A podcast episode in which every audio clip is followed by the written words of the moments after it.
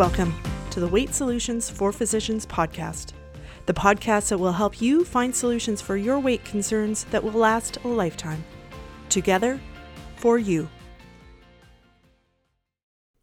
Welcome to episode number four. Today, we're going to be talking about motivation. So, how do you get yourself motivated to start? And how do you keep yourself motivated to keep making changes that you need to make in order to reach your weight related goals? And this is a challenge because the pull to not make change is often quite strong. It's far more comfortable for our brains to stay doing what we're doing, even if what we're currently doing causes discomfort, than it is to make change. Change can be scary, change can be uncomfortable. And so you really need to know why you're wanting to make change in order to keep your brain focused on doing it. I think the thing to remember is that your brain is motivated. It's motivated to do a lot of things every day. They just might not be the things that you feel your brain should be telling you to do. So there's something called the motivational triad, which is kind of the basic motivation of our more primitive parts of our brain. Um, and that is to essentially avoid pain, seek pleasure, and have energy conservation or do it with the least amount of energy as possible. And so, a lot of what we do and a lot of what you see around you in our North American society is related to those motivating factors.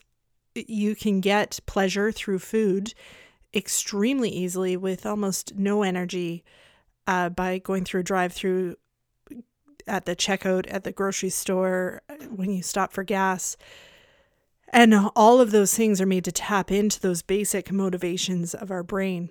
And those can be really powerful, as I'm sure a lot of you know, when you have something that you're really craving and your brain really wants food wise, it's highly motivated to get that. And you would do often a lot of stuff to, to get that food if that's what you're going to do. Versus eating healthy and eating according to a plan is not motivating so much in itself. So you the healthy foods don't give your brain the same hit of dopamine that highly processed and sugary foods do. And so you don't get that immediate motivation from your brain to seek out more of that. You have to generate the motivation through your higher levels of your brain to create it for yourself. It won't just happen naturally. The more strongly you can tap into some form of internal emo- uh, sorry motivation and make it feel tangible and almost feel it physically that it's something that you want so badly for yourself the better it's going to be able to counteract that uh, basic level of primitive motivation your brain is getting from the food and so this takes some work you need to sit down with pen and paper and you need to write some stuff out. And then you need to go back to it frequently.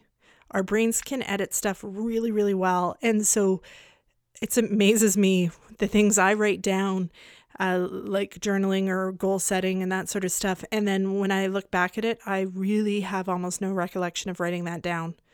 And so you need to write it down and then you need to schedule regular reviews to look at it to keep it in the forefront of your brain, or else your brain will edit it because it's actually quite convenient for your brain to edit out all that stuff because it would prefer to still eat the highly processed sugary foods. When you're starting out, you can kind of divide motivation into two categories. I originally learned this on a podcast that I listened to well before iPhones. It was back when you had to download it and put it on a iPod. And I cannot for the life of me remember the podcast's name right now, which is too bad because it was actually very good. And it was the first podcast I'd ever heard about using thought patterns to deal with eating and to help with weight. And I think that is so important. And we're going to talk a lot about how our brains can be used as tools to help us with our eating and weight uh, in future episodes. So I apologize, I can't give the proper reference. But basically, you can divide motivation into either away from motivation or towards motivation. So when we are first starting out and wanting to lose weight, often we are starting with away from motivation. And so that's things you want to move away from and you want less of them in your life. So, for example, clothes fitting too tight, that would be an away from motivation uh, having difficulties fitting in certain seats would be an away from motivation. Feeling like you can't keep up physically to your kids is an away from motivation.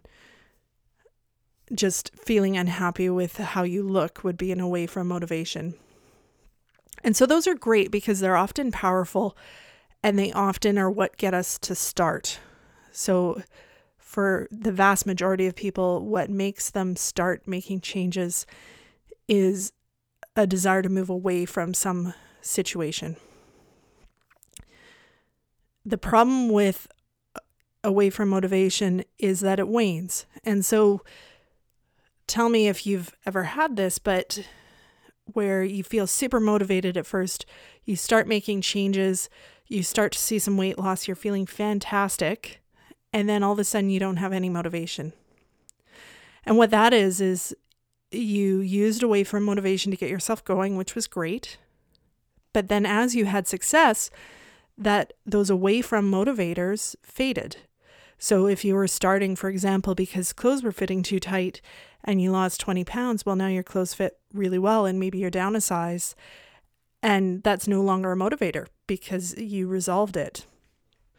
And then when your motivation wanes because you're actually feeling quite good and you no longer have those away from motivators, then old habits creep in, old eating creeps in, and you ultimately end up regaining the weight and ending back where you started. So, the second type of motivators are towards motivators. And so, these are things that you want to move towards. You want more of it in your life. And I think for some people, these can be difficult to come up with. I think in our North American society, sometimes we don't spend time thinking about what we want for ourselves. You think about what you should do, what you shouldn't be doing, what you wish you didn't do, but you don't actually spend time in positive reflection about what you would want and how you would want your life to look or how you would want to feel. And so sometimes these are harder to come up with, but these are what will pull you forward. So if you picture the way I picture it is the away from motivators are pushing you away from where you started. So they're ge- giving you the push and getting you started. But then it's the towards motivators that will keep pulling you and keep going. So you need a combination of both usually to feel highly motivated. You need reasons that you don't want to have anymore, the feelings that you don't want to experience anymore that start the process and start you moving away. But then you need things that you're reaching for and you're wanting in your life that will pull you through some of those difficult decisions that you'll need to make along the way. And I recommend writing these down and then referring back to this list regularly. And one of the best tips I heard because the problem is if you're just reading the same thing over and over again, our brains won't actually pay attention to each thing. They'll just be like, yep, yep, yep, read that, no problem. But you want your brain to actually process it so that it works. So, one option is each time you read a line on your motivation list, ask yourself, is this still important to me? And that just makes your brain actually process it slightly more than if you're just skimming it and reading it.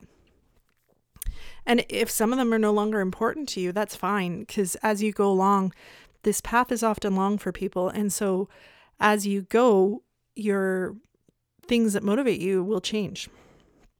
Uh, you know, things that you're moving away from may no longer be an issue. And so you no longer have those things that you're moving towards. Maybe you'll reach some of those goals and you'll need to set new ones to keep yourself being motivated and keep yourself moving forward.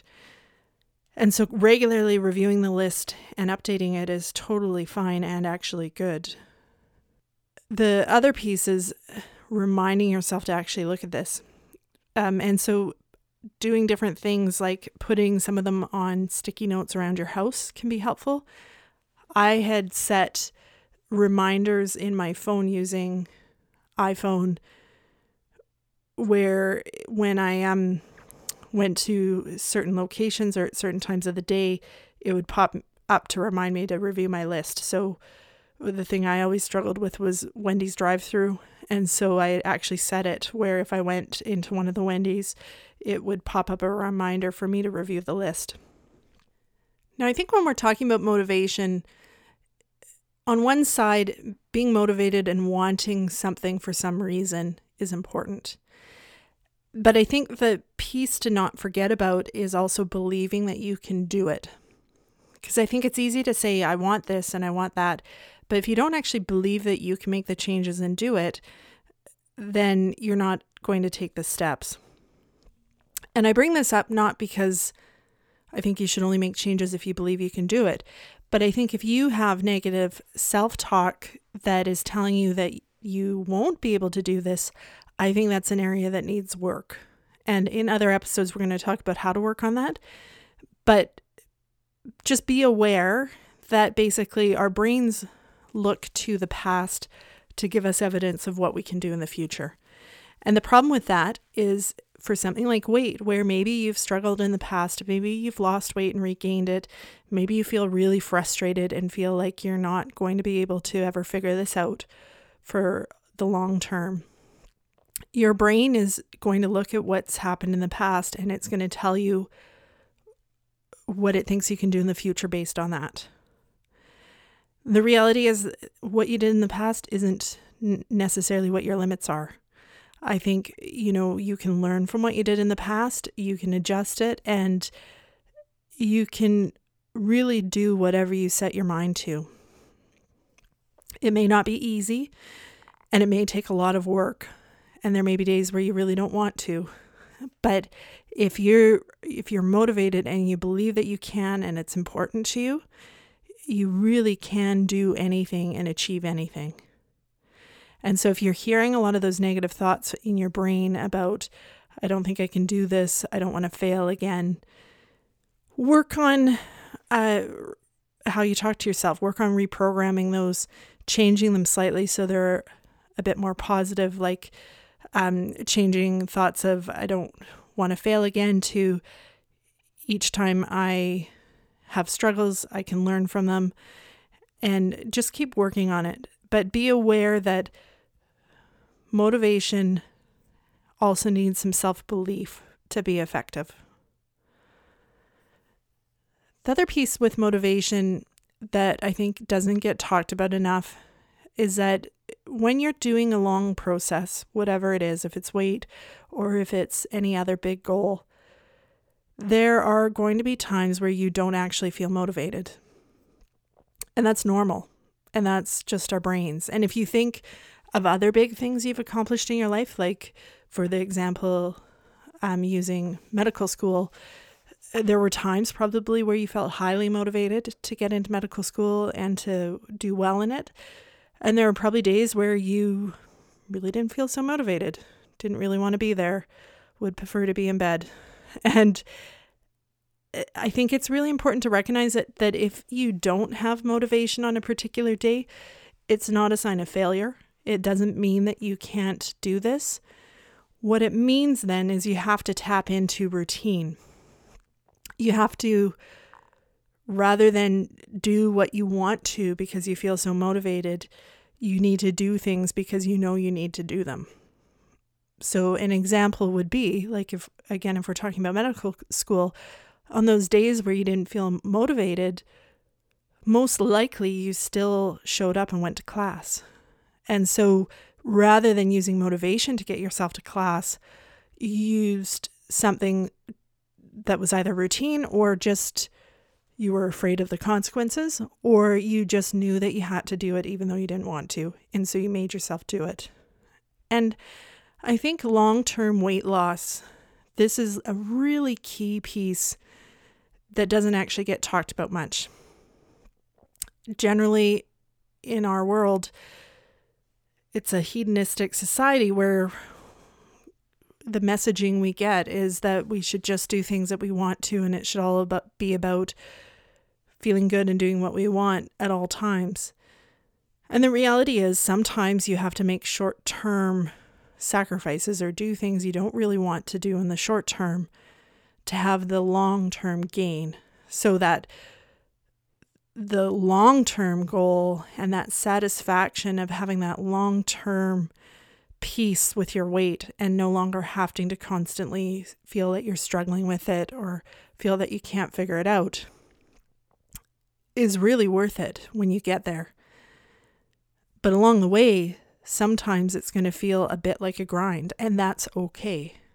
You just need to, when it feels like a grind, just keep grinding, keep going, keep taking step by step, doing the best you can in the individual day and ultimately, all those little steps add up to make really big change.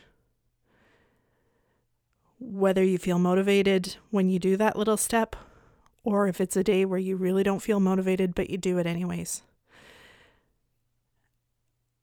And that's hugely important. And so remind yourself because those days your brain will tell you lots of different things about what it thinks you should do instead and remind yourself that you're just going to put your head down and just keep going. Keep focusing on the next best step in any given moment. Forgive yourself for any missteps you've taken in the past and just keep going.